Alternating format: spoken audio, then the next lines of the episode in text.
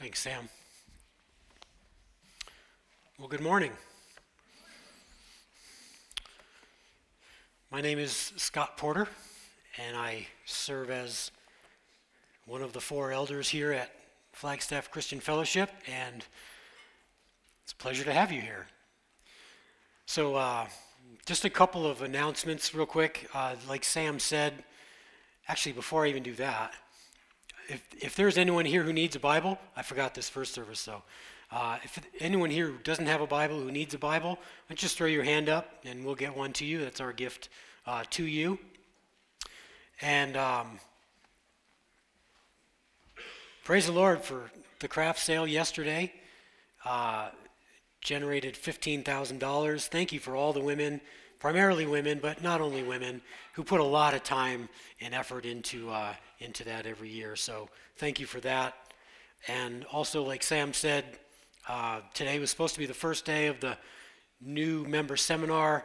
Uh, Bo came down with, he's just not feeling good, didn't want to be here today uh, because of the sickness, his little sickness. So we're going to resume that next week. So next week in Dave's office, sorry for the last minute uh, change of plan on that. So, with that, actually, why don't we go to the Lord in prayer before we look to uh, Him in His Word?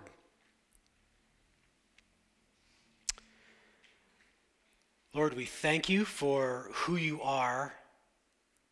We thank you for the privilege of being able to gather together. And we thank you for saving us and, and bringing your Son into our lives without which uh, we would not be we would not consider it something of importance to gather together on a sunday morning. So we thank you for that. And father we praise you for uh, the good reports that we've received recently about lucy atkinson and craig hillman being cancer free and we recognize that they are not out of the woods in terms of uh, there's still treatments in front of them so we pray that you just uh, see them and their families through uh, to the end of their treatments. And we pray that that diagnosis that is uh, cancer free today holds true in, in one year, five years, and 25 years. Father, so now as we come to your word, we ask that you just give us hearts of praise for you. Let us, as we uh, look and study the works that you have done in and through us, that we focus on the God that is responsible for those works. And Father, if there's any here today uh, who have not placed their faith in Christ, Jesus Christ alone, for the forgiveness of their sins, Father, we just pray that you may uh, just open blind eyes and uh, give, give enlightenment to anyone here today who might be um, questioning or wondering or searching, through the hearing of your word, may you save this morning. Be with me as I teach. I pray this in Jesus' name. Amen.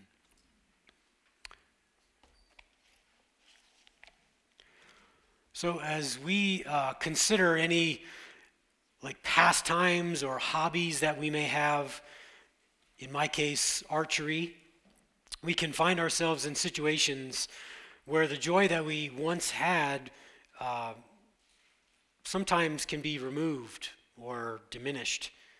We move from the innocence of simply uh, being thrilled to see the arc of an arrow flying through the air to one of having a, a critical heart or critical spirit. Like you know you ask yourself why did i why did i miss that shot by by five inches? What happened? I think the same can happen with our christian walk with our lord jesus christ now, it's a good thing to labor in the study of the scriptures, and it's a noble pursuit to learn more about the things of God, and it's a right desire to grow deeper into the life of a local church. But I fear, at least in my own life, um, that I can wander from my first love. And I need to be brought back to simply praising God for who He is, like once again finding the enjoyment of just watching the arrow. And I believe that Psalm 111 can have that effect in the life of a believer. have that effect of bringing us back to a place of praising God. That's been my prayer for us as we look at this short psalm together today. I desire for it to have the result of, of, of breathing life again into our Christian walks to the end of reminding us as followers of the Lord Jesus Christ just how worthy of praise our great God is. So, first off, we don't know who wrote the psalm, and we don't know why it was written. So, various psalms were written for various purposes. Some were written by David, for instance, as he sat crouched in a cave, as he was being chased by jealous madman Saul. Others were penned to accompany uh, various festivals and celebrations corresponding to the Jewish calendar. Some were written as hymns to be sung by God's chosen people, and some were written to be used as teaching tools in the synagogues. But what we have here in Psalm 111 is just a straight up call to praise and worship God for who He is and how He has chosen to work on behalf of his people, the Israelites. Psalm 111 is an acrostic poem or song, which means that it was written deliberately to correspond to each of the 22 letters of the Hebrew alphabet. So, with the exception of verse 1a, which just reads simply, Praise the Lord, verses 1b to 10 are divided into 22 segments. Each of these segments begins with a different letter or a successive letter um, of the uh, Hebrew alphabet. It's a common literary tool uh, used in other psalms as well. So, this poem or song has the intention of drawing the reader or the singer into a heart posture of giving thanks for, studying, and remembering, and having an appropriate response to the works of God that display his involvement in the redemptive history of the Israelites. This psalm begins and ends with what we call an inclusio, which just means bookends. So in verses 1 and verses 10, there's a call to praise the Lord. And by placing these bookends at each end of the psalm, it forms a, a literary connecting line uh, between them, if you will, that just serves to show us that everything is in between the bookends is unified by a common theme. So let's read uh, Psalm 111. I'm reading from the ESV. So the psalmist writes, Praise the Lord. I will give thanks to the Lord with my whole heart, in the company of the upright, in the congregation. Great are the works of the Lord, studied by all who delight in them. Full of splendor and majesty is his work and his righteousness endures forever. He has shown his people the power of his works in giving them the inheritance of the nations. The works of his hands are faithful and just, and all his precepts are trustworthy. They are established forever and ever to be performed with faithfulness and uprightness. He sent redemption to his people and he has commanded his covenant forever. Holy and awesome is his name. The fear of the Lord is the beginning of wisdom, and all those who practice it have a good understanding. His praise endures forever. So I propose that in our pursuit of desiring to go uh, to grow uh, deeper in our theological understanding of our creator Ironically, we can sadly do so void of actually worshiping Him. So let's just take the next few moments to fix our hearts on praising Him. So I do have a main point that I would love for you to take away from our time together this morning, and that is this The Lord displays His mighty works to be seen, to be studied, and to be remembered by his children to the end of glorifying him and causing his children to fear him. Now, I, I'll, I'll bring clarity to that phrase, fearing God, at the end. because it, it might not mean what you might think it means. So we'll be considering three points today, and when taken together, will serve to give us a pretty good working definition of what it means to praise God. So, our three points this morning are this number one, praise is recognizing God's sovereignty and God's providence. So, that would be verse 1 through 3. Second point would be praise is remembering his wondrous works. That would be verse 4 through 8. Third point would will be praise is meant to be our response in recognizing God's mighty works, and that'll be verse 9 and 10. So, our first point today praise is recognizing God's sovereignty and recognizing God's providence. So, the psalmist is guiding uh, the Israelites to, to fix their hearts on recognizing God's involvement in their history as a people. So, at the, at the foundation building block level of what it means to praise God, we must recognize that He is active in the world that He created. Now, there is a, a nuance of difference between describing God's sovereignty and describing God's providence, and both come into play when considering what it means to praise God.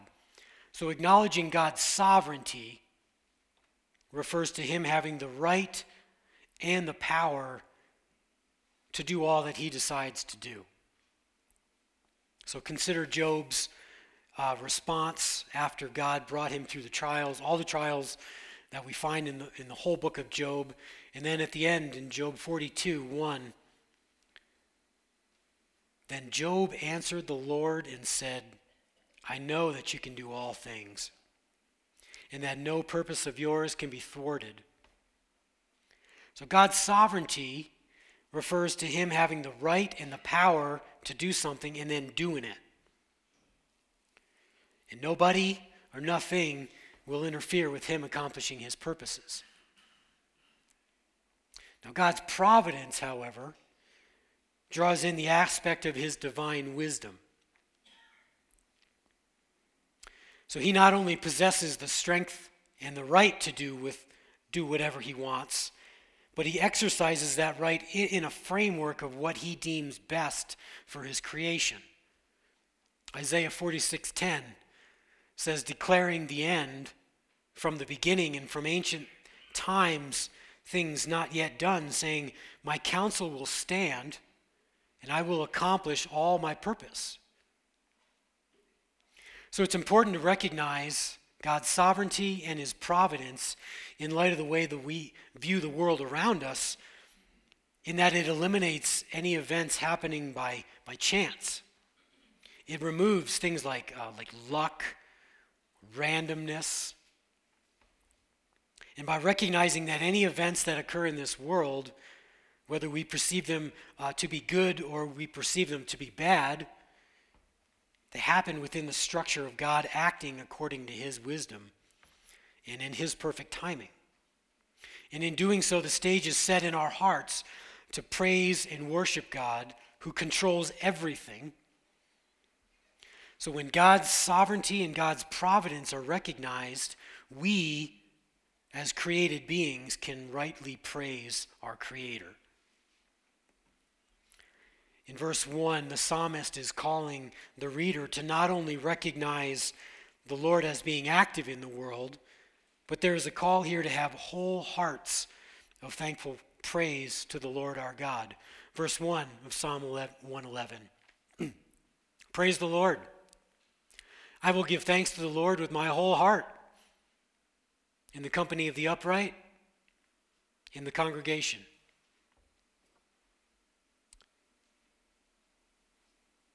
The author is calling us to not only have hearts of praise in solitude, but also to praise God corporately. Now, the use of the Hebrew words here involves praising God in smaller groups, like, uh, like a home fellowship, for instance, as well as in the larger congregational gathering, like church on a Sunday morning.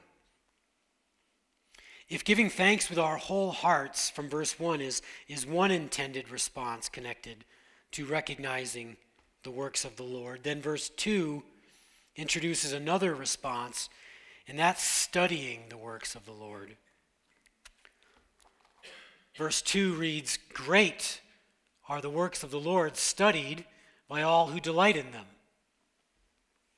Now, this word study has connected to it um, in active seeking or active searching. Now, it's a reality that we see played out in our lives that, that we put effort into something that we deem to be valuable. And it's worth mentioning here that in regard to studying the works of God, that there needs to be a connection maintained between our, between our heads and, and our hearts. We see a pattern in Scripture of God through the inspired writings of the biblical author reaching our hearts through the channel of informing our heads. For instance, book of Romans. We have 11 chapters in Romans of doctrine focusing on God's plan of redemption that is found in Jesus Christ alone.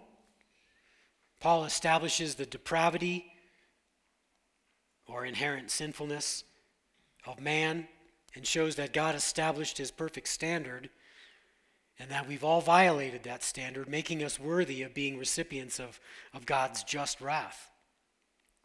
Paul teaches us that God sent Jesus Christ as the perfect sacrifice to pay the sin debt of any who trust in Christ for the forgiveness of their sins. And this perfect sacrifice was made both for Jews and for Gentiles.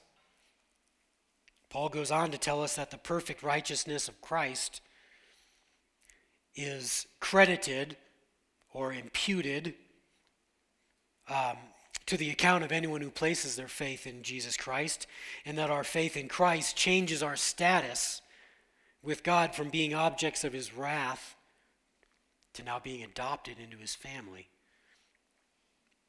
And God now considers anyone who trusts in Christ to be an heir of God. And we're taught that this change is entirely of God's doing.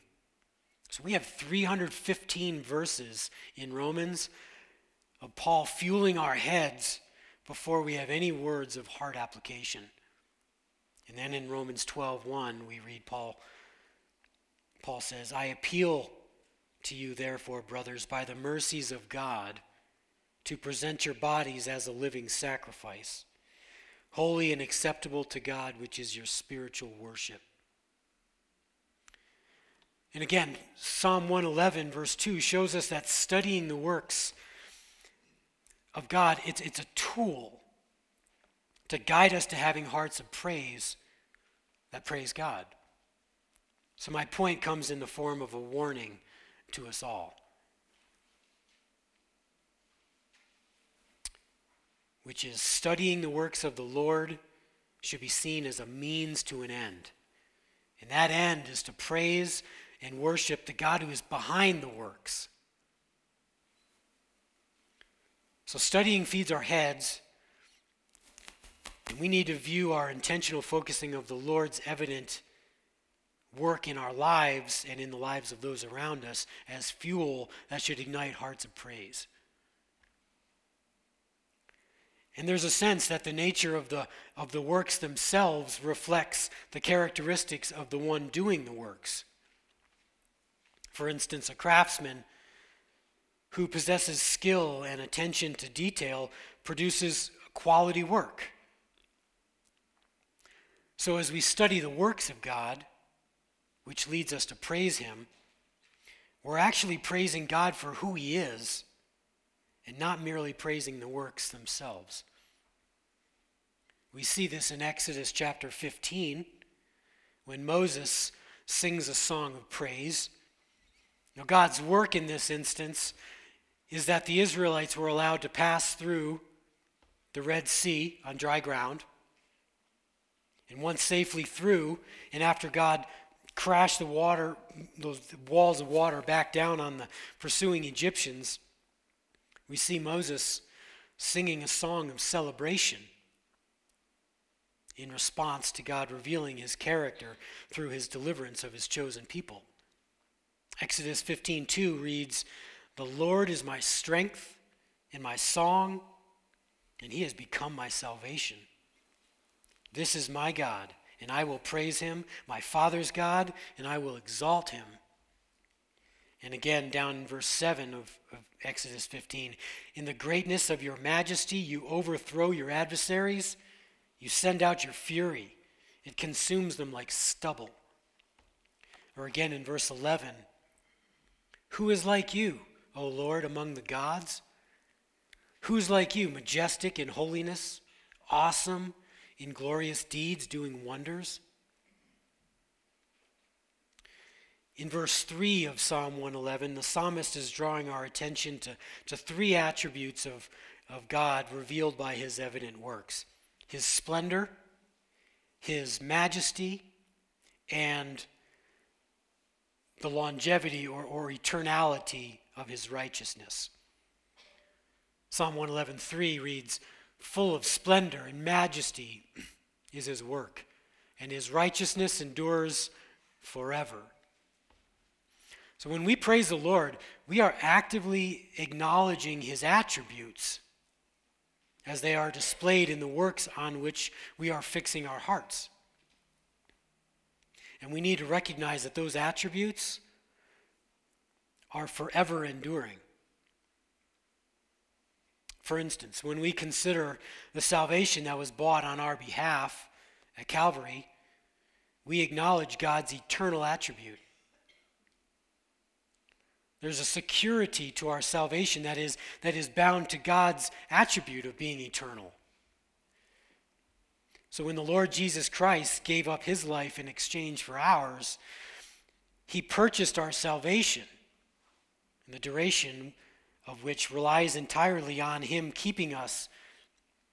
As we've recently learned, Dave walked us through this in, in John 10 not too long ago, but let's just read 10, uh, John 10 27. My sheep hear my voice, and I know them, and they follow me. I give them eternal life, and they will never perish, and not one will snatch them out of my hand. My Father, who has given them to me, is greater than all, and no one's able to snatch them out of my Father's hand. I and the Father are one.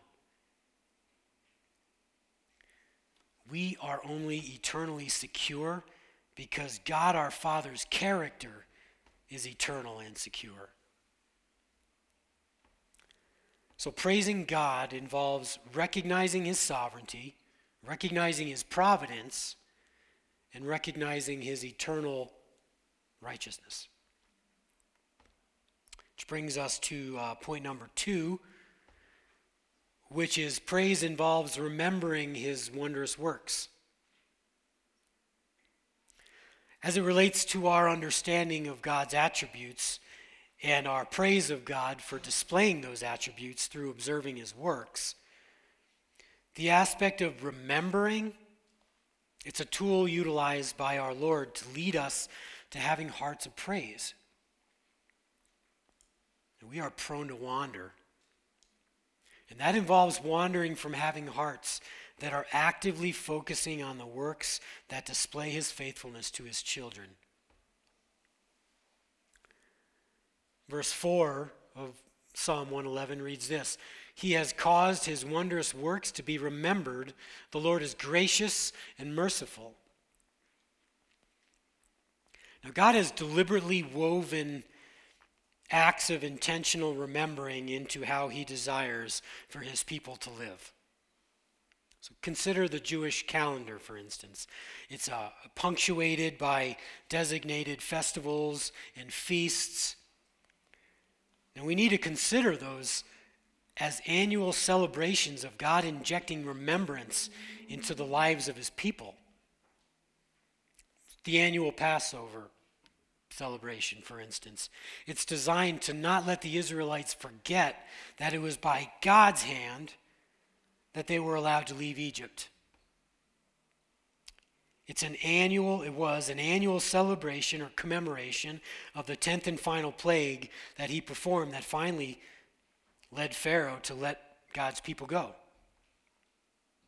And the same holds true for the annual Feast of First Fruits, Feast of Weeks, Feast of Trumpets, Day of Atonement, Feast of Booths, and so on. These annual holidays are intended by God to, to bring the Israelites back to a heart of praise and remembrance and cause them to focus on events in their redemptive history where God displayed his faithfulness. And one of my favorite examples of this comes to us in uh, Joshua chapter 4. Now, this transition period from uh, wilderness wanderings into actually entering the promised land was marked by the crossing of the Jordan River.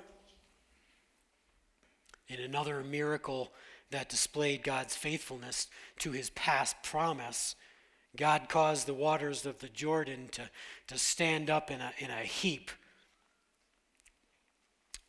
on one side, which allowed the Israelites and the Ark of the Covenant to safely pass through, down, and then up the other side on dry land. And God then commands that 12 stones, commanded that 12 stones be taken up from the low riverbed, back up to the banks on the Jericho side. And God told Joshua to stack those stones as a memorial to their Lord. In Joshua 4:21 we read, "And he said to the people of Israel, when your children ask their father and fathers in times to come, what do those stones mean?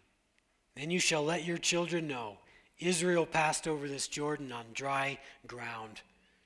For the Lord your God dried up the waters of the Jordan for you until you passed over.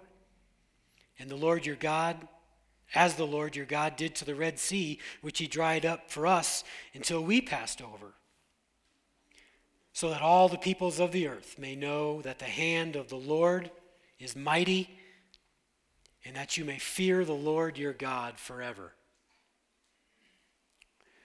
Now, in the Porter house, we have a deliberate way that we as a family remember God's faithfulness which serves to bring our hearts back to a place, a place of praise and worship. So we record in a notebook specific examples where the Lord has provided for our family throughout the year.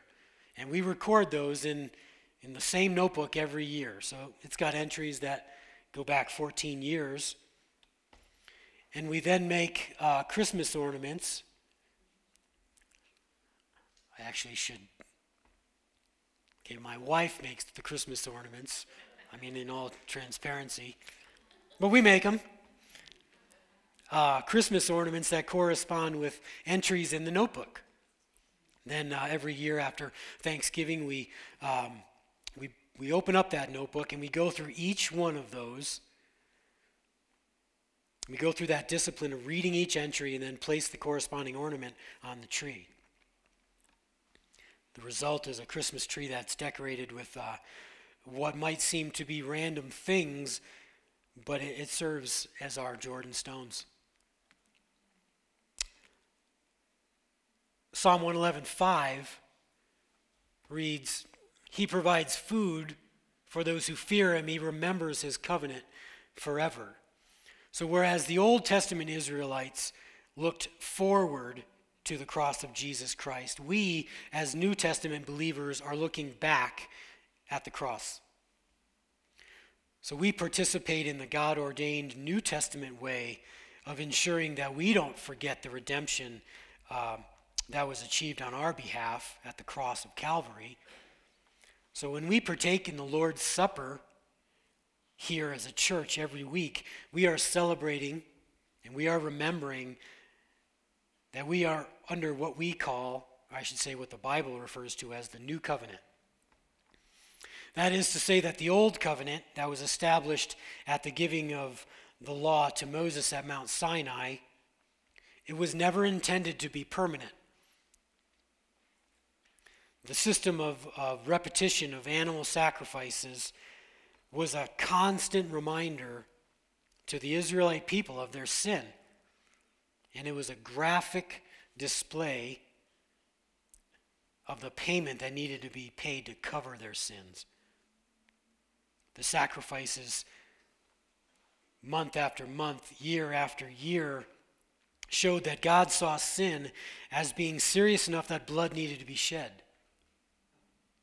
But the centuries of animal sacrifices only pointed ahead to the one perfect sacrificial lamb that would take away the sins of the world, namely Jesus Christ.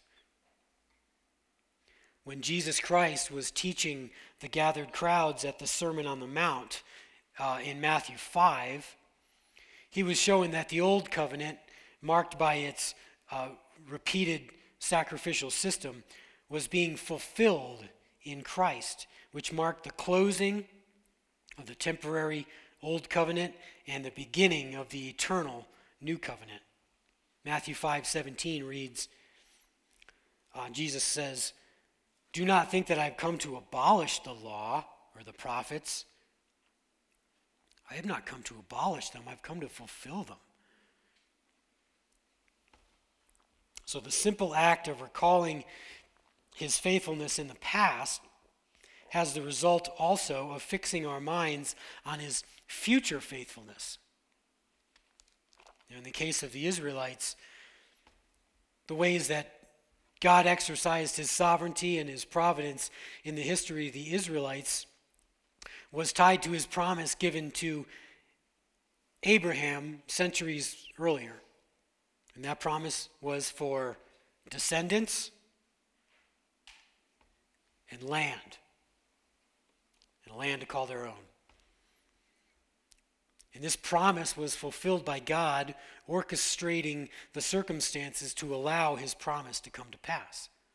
Or rather, I should say, the fulfillment of his promise. And what's amazing is that God has revealed that he was the one who performed the works that led to him achieving his redemptive purposes for the people of Israel. And by him leaving no room for anyone else to take the credit for his mighty works, he receives the glory and he receives the praise. Verse 6 of our psalm this morning says, He has shown his people the power of his works in giving them the inheritance of the nations. God is a God of revelation. While in his wisdom, of course, uh, he's chosen to not reveal every aspect of himself to us, the Bible describes him, though, as being a, a jealous God. Now, jealousy is not often thought uh, to be a desirable trait, but when taken in the context of remembering the works of God as a means of praising and worshiping Him, it's necessary that He receive the credit for the works that He has done.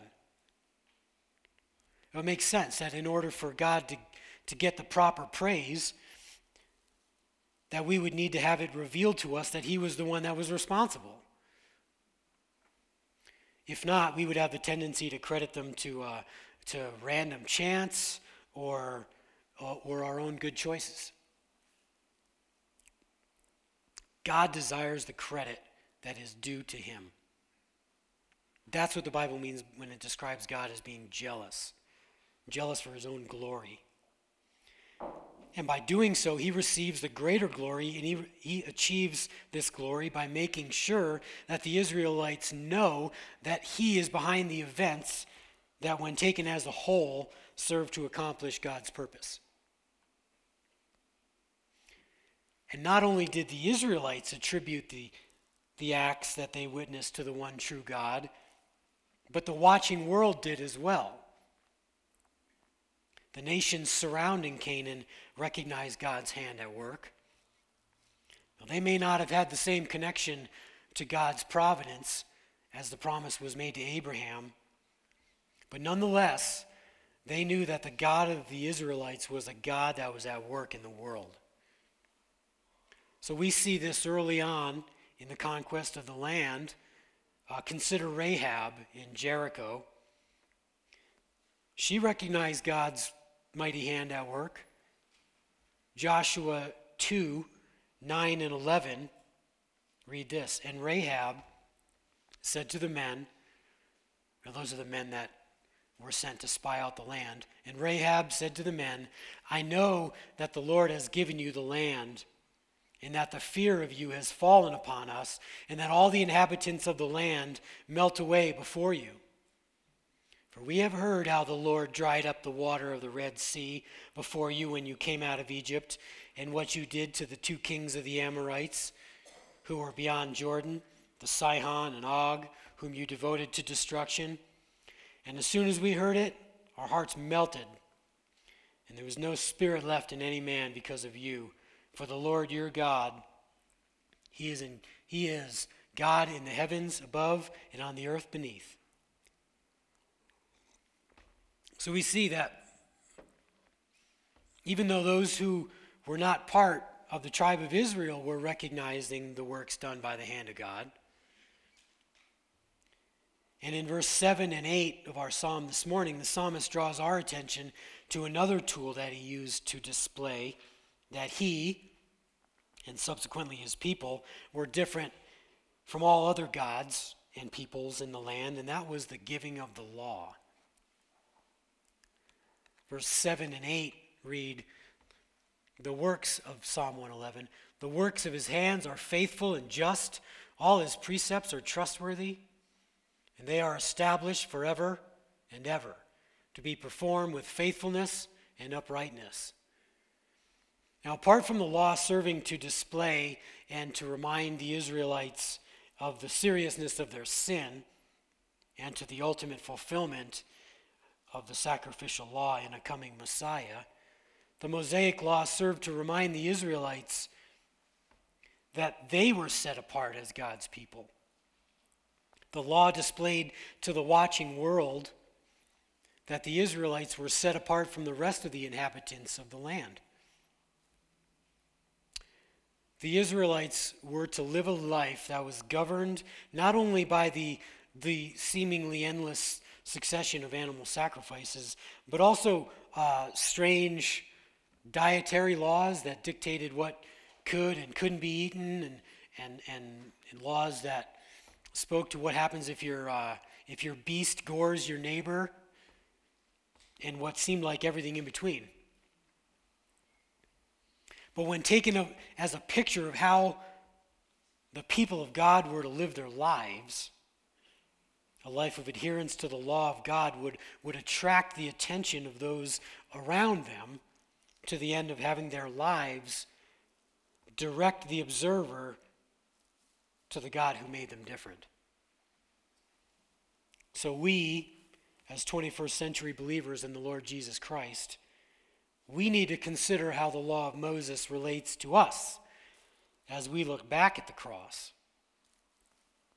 So, living on this side of the cross, we praise, we praise our God that the law was fulfilled perfectly in the Lord Jesus Christ. So, the same way that the Israelites in the land of Canaan were defined by having the law, we as Christians are defined by God saving us through faith in the one who kept the law perfectly. Because we could have never kept it by our own good works. So, we close out point two we see that praising God involves deliberately remembering his works and in doing so, displaying to us and to the watching world that our God is worthy of praise. Which brings us to our third and final point, which is praise is meant to be our response to recognizing God's works. It's 9 and 10 which read, He sent redemption to his people. He has commanded his covenant forever. Holy and awesome is his name. The fear of the Lord is the beginning of wisdom. All those who practice it have a good understanding. His praise endures forever. Now we see in verse 9 where the psalmist is calling on the Israelites to remember and recognize that their status as being God's children is a result of God acting in their lives. It doesn't read that they sought redemption, and it doesn't read that they found redemption.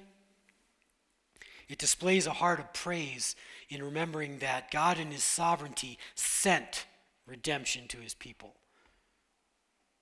So, throughout the history of the Israelites, it's clear that they owe their existence to a sovereign, to the sovereign hand of God working on their behalf. In Genesis 12, uh, we see the sojourning and sonless Abram looking out across the land of Canaan, and we read that the Lord appeared to him and said that God will give this whole land to Abram or to Abram's descendants, I should say.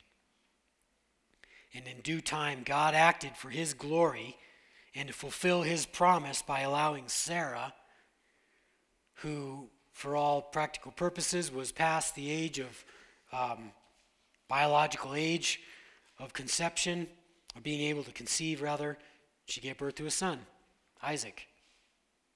And again, in due time, as Abraham's descendants grew, to a number where they, uh, there became a massive humanity in bondage or slavery in Egypt, we see God again act on their behalf to allow them to begin the exodus from Egypt toward the possession of the promised land.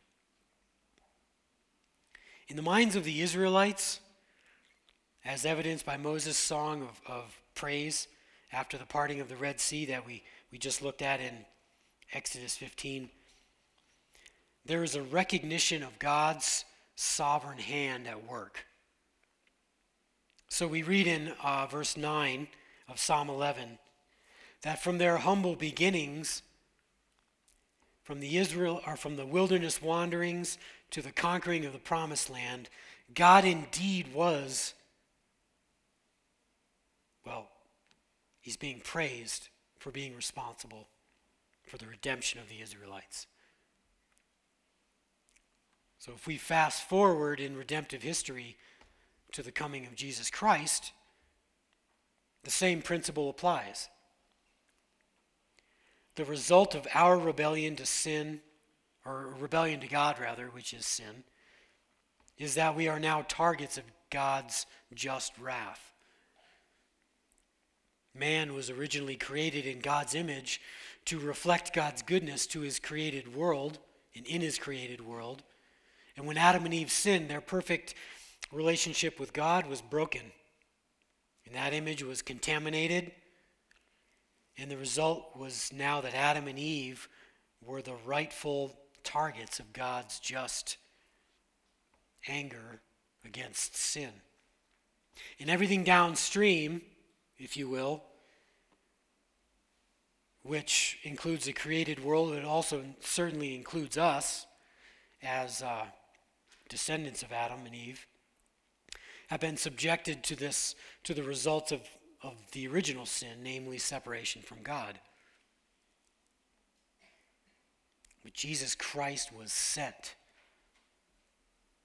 So, in and of ourselves, we possess no ability to restore our broken relationship with God. Salvation had to be sent to us from outside us.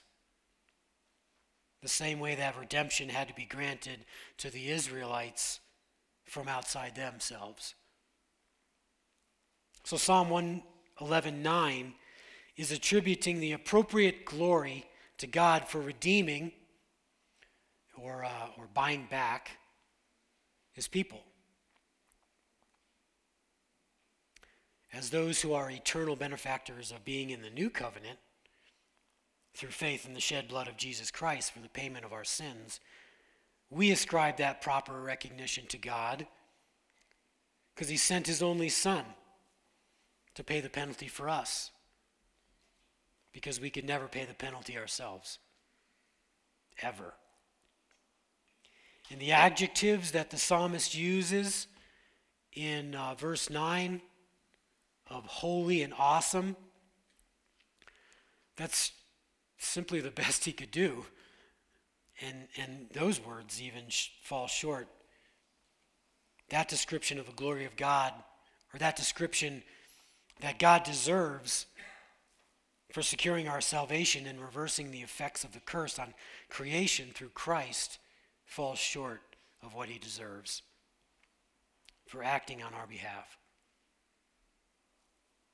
So, really, all we've read so far in, in Psalm 111 points to what our response of praise should be as we study and remember the works of the Lord. And that's what the Bible refers to as uh, the fear of the Lord. In verse 10, the fear of the Lord is the beginning of wisdom. All those who practice it have a good understanding, and his praise endures forever. And we need to understand that, that fearing God for the believer in the Lord Jesus Christ is uh, vastly different from being afraid of God for the unbeliever. Now, the word fear uh, has inherently connected to it the idea of being afraid. As if to say, I'm afraid of God because if I step out of line, He's going to let me have it. For someone who has not placed their faith in Jesus Christ, there is great reason to be afraid. There's great reason to be afraid of God because the penalty for sin which the Bible describes as an eternal separation from God and hell, is how God in His holiness and His justice deals with sin. Chilling words of Luke, 24, uh, Luke 12, 4 and 5. Jesus says, I tell you, my friends, do not fear those who kill the body, and after that have nothing more that they can do. But I warn you whom to fear. Fear him who, after he has killed, has authority to cast into hell. Yes, I tell you, fear him. And we also see in the book of Hebrews Jesus being described as our perfect high priest and the perfect mediator between sinful man and a holy God. And the picture here is one of fallen humanity needing to be reunited to God by a mediator who is truly God and truly man. Now, God, in his perfection, has provided the way for us to come back to him, and that is simply by believing that Christ took the due penalty for our sins on the cross. But if the God ordained means of redemption is removed or ignored, then all that is left is to be afraid. Because that sin debt still needs to be paid. The author of Hebrews describes the one who hears the good news of salvation in Jesus Christ and rejects it as, quote, trampling underfoot the Son of God. And the result is that the rejecter is subject to God's just punishment. Hebrews 10:31 reads this, "It is a fearful thing to fall into the hands of a living God." But as believers in the Lord Jesus Christ, the fear of the Lord, or that, that phrase, fearing God, or fear of the Lord, is quite different. When we, as created beings, recognize, study, and remember the works of the Lord, and attribute those works as coming from the hand of an all powerful God who is working all things for his ultimate glory and my ultimate good, it has the effects, the effect in our heart of having a reverence and an awe for God.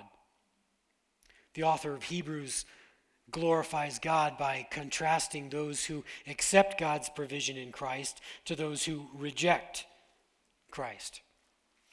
And to those who accepted the free gift offered in Christ, he writes in Hebrews 12 28, Therefore, he says, let us be grateful for receiving a kingdom that cannot be shaken. And thus let us offer to God acceptable worship with reverence and awe So, also bound up in what it means for the Christian to fear God comes to us in Proverbs 8:13. Now here God's word portrays wisdom as a woman calling in the streets. And she's calling for the hearer to follow her and to heed her words. And she describes there being a connection between godly wisdom and fearing God. Proverbs 8:13 says, "The fear of the Lord is hatred of evil. Pride and arrogance and the way of evil and perverted speech I hate." It's only when we see our sins the way God sees our sins that we fully appreciate the sacrifice given for us on our behalf. Let me put that another way. The degree to which we treasure Jesus Christ rises or falls according to the degree to which we see our sins as offensive to God. So, when studying and remembering the works of God, we must first and foremost consider the cross of Jesus Christ. And when we dwell on the gravity of our sin, in light of the degree of God's love that was displayed by sacrificing his son for us, the result ought to be a heart of praise, in awe, and reverence. In other words, fearing the Lord. So, as we consider what Psalm 111 as a whole teaches us uh, regarding how to praise the Lord. Uh, let me just conclude with three simple suggestions as to how to apply Psalm 111 in our lives. And I mean, folks, these are simple. Number one would be meet together. Psalm 111, 1 again. Praise the Lord. I will give thanks to the Lord with my whole heart in the company of the upright in the congregation. In Acts chapter 2, uh, the scene is one where the followers of Jesus Christ uh, were gathered in the upper room 40 days after uh, Jesus' resurrection. And it was at this time that the Holy Spirit uh, descended on those believers and essentially empowered them uh, to action. And Peter immediately rushed out into the streets and gave this, what what we know as his sermon at Pentecost. And the reaction of the hearers is what we commonly refer to as the birth of the church. 3,000 people that day heard Peter's gospel message and repented and believed. In Acts 2 42 and 43, we see the results of that saving work in the lives of those believers. 242 of Acts, Luke writes, And they devoted themselves to the apostles' teaching and to the fellowship and to the breaking of bread and the prayers. And awe came upon every soul, and many wonders and signs were being done through the apostles. And again, down in verse 46 of Acts 2 and day by day, attending the temple together and breaking bread in their homes, they received their food with glad and generous hearts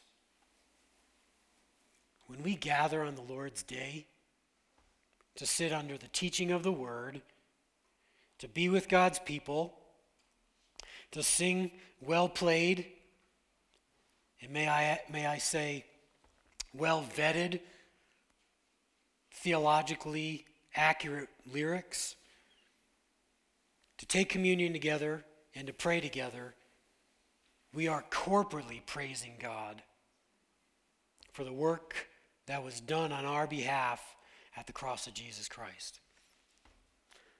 Another possible application would be remember your conversion story.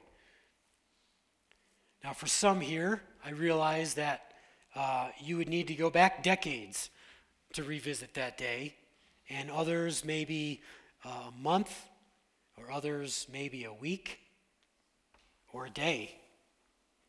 But for anyone here today uh, for whom Jesus Christ is Lord and Savior, God has broken through the darkness of our sinful rebellion. We read in Daniel chapter 4 of King Nebuchadnezzar's his words after the Lord brought him back from his spell of madness, scratching a life in the dirt like a beast, brought him back to his senses. And the king says in Daniel 4 2, it, it has seemed good to me to show the signs and wonders that the Most High God has done for me. How great are his signs, how mighty his wonders. His kingdom is an everlasting kingdom, and his dominion endures from generation to generation. So, may I propose that as we study and remember the works of the Lord, that we start there? One's testimony can be a powerful tool in God's hands to remind us of his goodness. And may I also suggest that um, as the corporate church gathers, that we simply ask each other uh, to hear someone's testimony. How'd you come to the Lord? And it really could serve to give us hearts of praise and worship toward Him. And third, read your Bible. Now, by this, I, am more drawing our attention to the motive behind our, our reading of the Bible. So, reading our Bibles can often, can too often, and too easily turn into um, some sort of legalistic act with uh, this sense of duty connected to it. Or maybe we go to the Word uh, just to figure something out. And I say that carefully because the Bible does give us a framework through which we are to view the world around us. And it is not wrong to labor and to search the scriptures in an effort to be able to comprehend and make sense of this uh, world in which we live. But my encouragement today to all of us is to read our Bibles for the purpose of simply meeting with God as revealed on the pages of Scripture. So when we meditate on the truths in His Word, especially in the area of what has truly been done for us in Christ by His Spirit, it can have the effect of bringing our hearts to a place of praise and worship, not merely for what He's done, but for who He is. So I'll, I'll just leave us simply by reading um, the words of David in Psalm 86 verse 8 and 9, which reads, There is none like you among the gods, O Lord, nor are there any works like yours. All the nations you have made shall come and worship before you, O Lord, and shall glorify your name. Let's uh, close in prayer.